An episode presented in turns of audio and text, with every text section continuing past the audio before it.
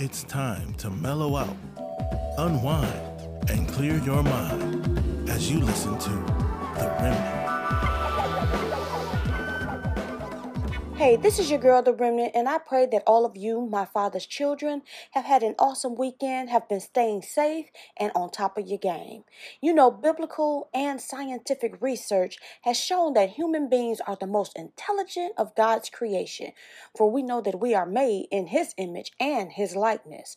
But unfortunately, we only use a portion of our brain cells, and this unused portion is a great problem as it hinders the human race of being able to get past certain situations and circumstances that have occurred in their lives. You know, we have the tendency to desire to remain in the known because we believe we can predict the outcome and we know what to expect instead of embarking on the unknown.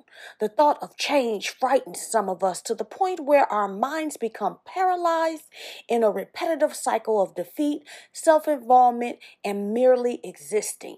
We're too caught up in the norm, guys. We can't imagine a world where we are not in control, yet we fail to realize that we are not even in control like we think as it stands right now.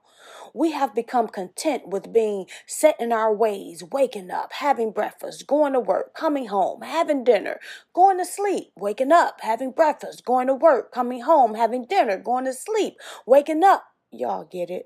Our past experiences have convinced us that we are living to die when in fact we should be dying to live.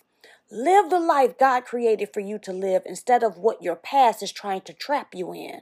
Press past all your hurts on today, all your pain and sorrow of the past, and embrace what the future has to offer. In fact, make up in your mind today that your past will no longer have a hold on you. It's time to outsmart, outshine, and outlive your past. Yeah, I know your past told you you wasn't going to amount to anything, but use your brain and outsmart those words. I understand your past failures try to convince you that you have lost the light of God and that you're walking in darkness, but it's time to outshine your past actions. I know you lost a loved one who meant a lot to you, but you must outlive your pain.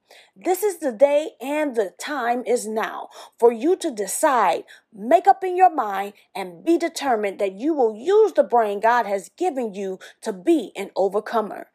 Never mind what anybody else thinks about you or who they think you should be, where you should live, or what you should or should not have. You are more valuable to God than what you think.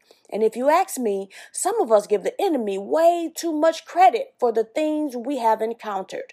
When in fact, if we were to look closer into our past, we will find that 95% or more of what has happened to us was self inflicted.